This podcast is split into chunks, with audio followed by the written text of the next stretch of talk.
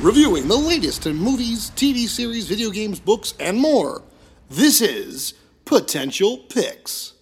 Hello and welcome back to another edition of Potential Picks. I'm your host, Chris Stewart, and I'm joined by my co host and fellow movie producer, Taylor Sokol. Today, we're reviewing the biographical drama miniseries, The Offer.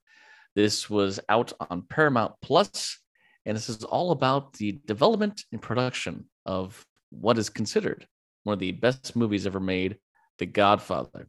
So this is all a cool behind the scenes making look, but this is not meant to be documentarian style, although it's definitely historical.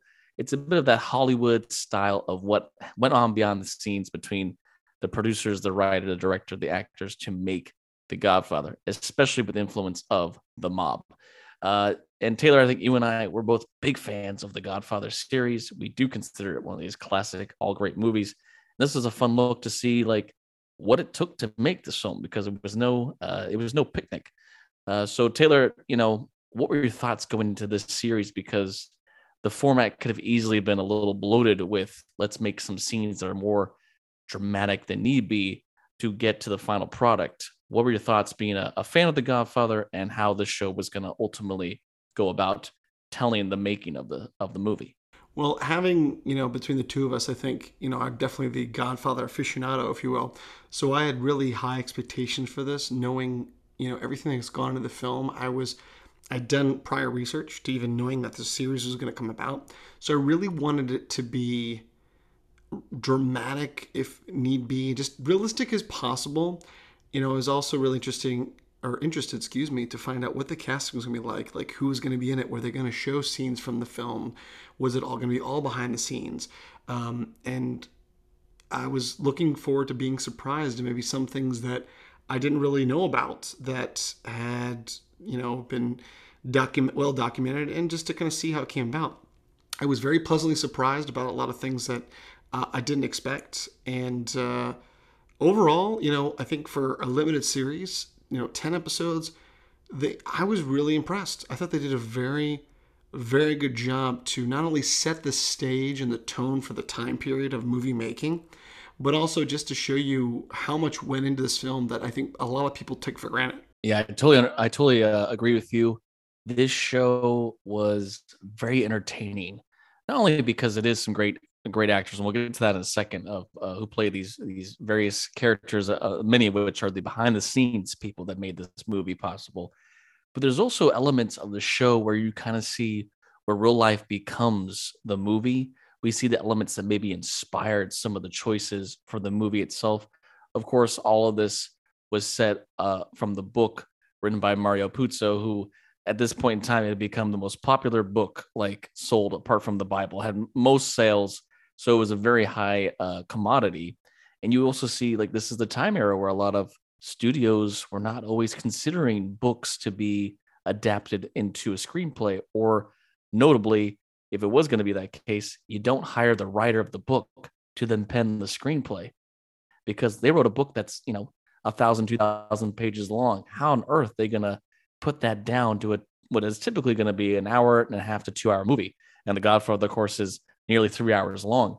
So I love that the the show kind of had these elements where you see key scenes that you're like, oh, that's definitely a little bit of a vibe from that scene in the actual Godfather movie.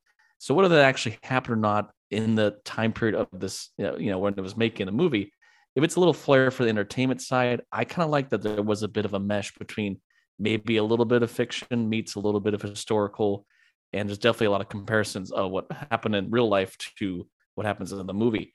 On top of that, it's just there's something about Hollywood in this time era where you're seeing like Paramount is is doing well, but also they're almost on the verge of like one more mess up and they could be done. And you see how much goes into the stress and anxiety, uh, especially for our main character of Ruddy, the the producer, who this is his first big film uh, to produce, and this is a guy that basically pitched Hogan's Heroes on a whim, and the studio allowed him to make that show.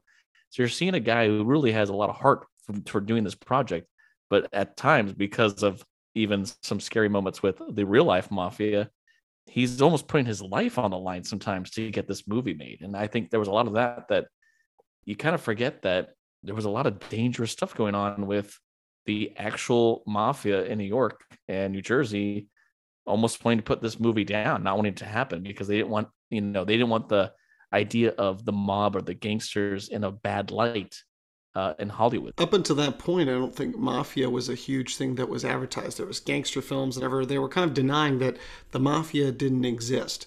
And so before this film came out, just because it was based on the book and people read the book, they were worried that how the book was portrayed, this is like how the movie. So people were, you know, boycotting this movie before it was made. So it's kind of interesting. It does mirror what's today. Oh, we hear about this movie coming out.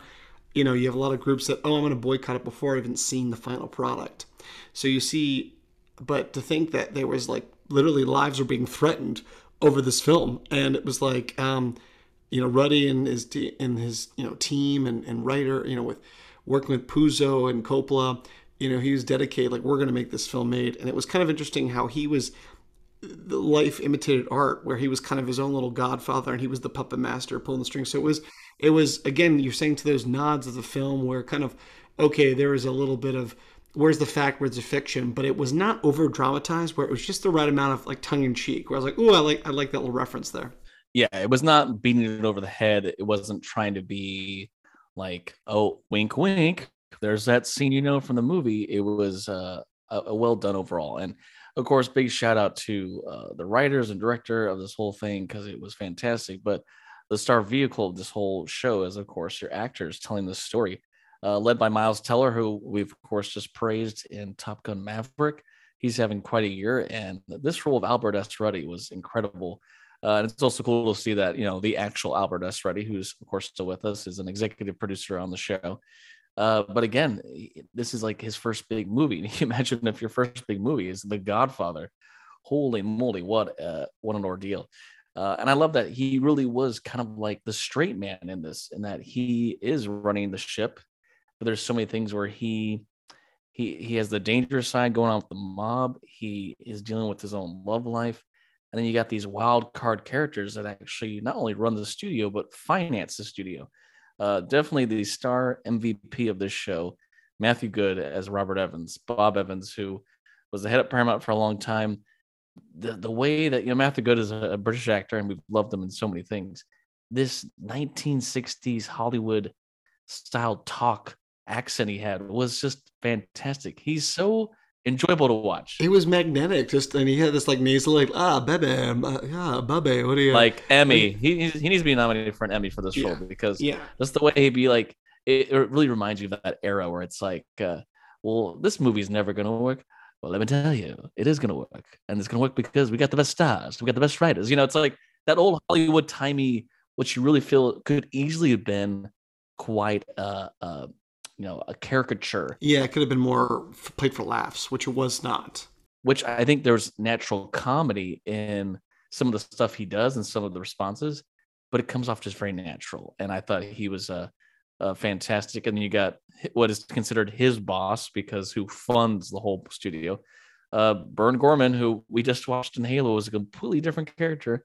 Charles Bluhdorn, who is like the head of uh, what's it G and W, right? Uh, and wow, just he had this kind of slight German accent to him, the kind of smirk he's always drinking, and the way he just really has a, a, a, a, you. I have the money, but the money has to be used wisely. And this this movie originally had a budget of like four million. It had to go to almost seven million to be made.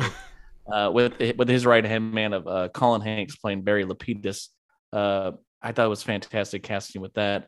And then you have yeah Dan Fogler as Francis Ford Coppola.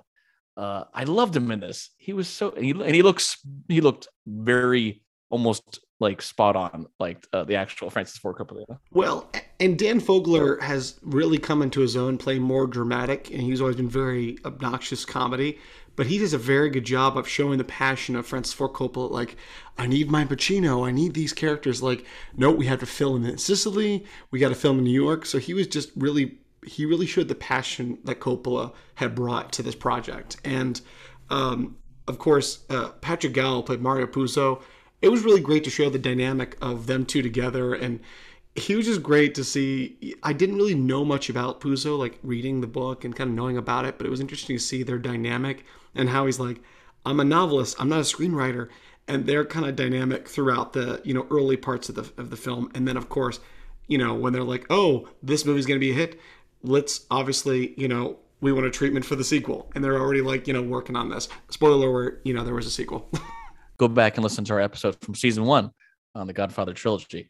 Uh, we also got in here Juno Temple playing Betty, who is uh, Ruddy's secretary slash kind of helper. Uh, another great, fantastic role for her. You know, we've been so used to her Ted Lasso, this very high pitched, fun energy British, you know, which accent, and now we're going to this great American style, and she she's a go getter. She kind of actually forces herself into this job, and I think there was a great partnership between her and Ruddy. And you see, I think was an important thing for especially for that time era. Hollywood was such like a you know men run everything. I thought it was great that we had this kind of platonic relationship between Ruddy and Betty it didn't ever come off sexual. It came off like she really was a partner in crime for him. Uh, in those times when he really needed people to, you know, do his bidding and, and get this movie made. And then, you know, with the mob side, we do have Giovanni Ribisi here as Joe Colombo, and I thought he was great in this. It, such this one almost kind of came off a little caricature, but I think it just naturally comes with your playing the Italian kind of mob guy. Uh, and it was interesting to see too a lot of the history of what actually did happen of the Italian American League and how you know what he eventually did to help get this movie made uh, was great to see. And again, I haven't really seen him do much for a while. Oh, that's right. He's also been filming four Avatar sequels, so uh, he's been busy. Um, but it was great to see him back in this. And then you know, again, all this has been mostly the behind the scenes people. I think some fun casting they had with people that were in the limelight uh, Frank John Hughes playing Frank Sinatra. We have uh, Anthony Ippolito as Al Pacino, who was great in this, and he came off looking almost very like him as well. Another shout out to Justin Chambers, who played Marlon Brando, who actually we didn't get enough of in the show. I liked it was a bit of a flair for him and showing especially how Brando was at the time. I kind of wanted more for him, but it was but when they would cast these characters that were actors in the show or people on the set, even if it was small parts, I thought there was some great choices of smart casting people that looked like them, had the acting chops down. I mean, yeah, I mean Anthony Anthony Ippolito playing Al Pacino, man, he had the just the cadence, the sound of it, yeah, Al Pacino. So there was, yeah, just I, even just these small little moments and these little nuggets. So this is this like spoke to the Godfather fan in me, like, oh my gosh, that's that person. That oh, this is how they casted Luca Brasi and all these little like little things like that. It's just yeah. Overall, the show was just it was fantastic, and it's one where, I mean, technically this is considered a limited series. I don't really think they would go and do like a second season where they show uh the Godfather Part Two or even three being made. Uh, especially because uh, notably, this is not a spoiler. This is just history uh, Ruddy doesn't go on with the Godfather series. He he finishes it with Godfather. That was his only time with uh, the series, and so it's kind of interesting to see where it leaves off. And I kind of like that it is a journey of, of a man going from, you know, uh, how do I get into Hollywood, changing his own stars, gets into Hollywood, gets a job offer to be a producer for the, the biggest book in sales, the whole making of it. And then eventually when it does win best picture and it's like you've had your heyday, he steps away and, and, decides to go with a different movie. And he wants to do his own thing. Uh, and just between that, the production value, the way they set this time period made it look very authentic and this awesome cast and the music and the flair of what The Godfather is within the series.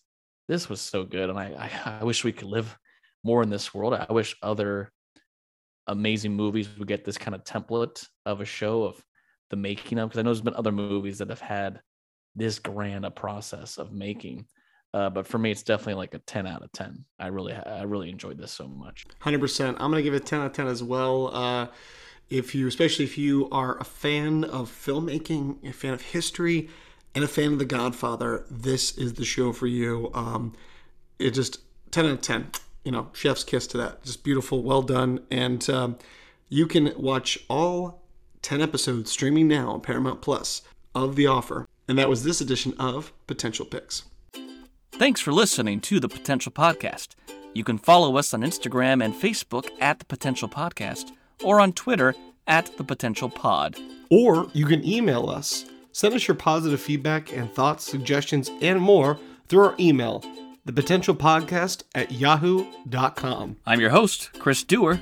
And I'm your host, Taylor Sokol. Stay tuned for more episodes on pop culture Entertainment. and nerdom. And remember, know, your potential.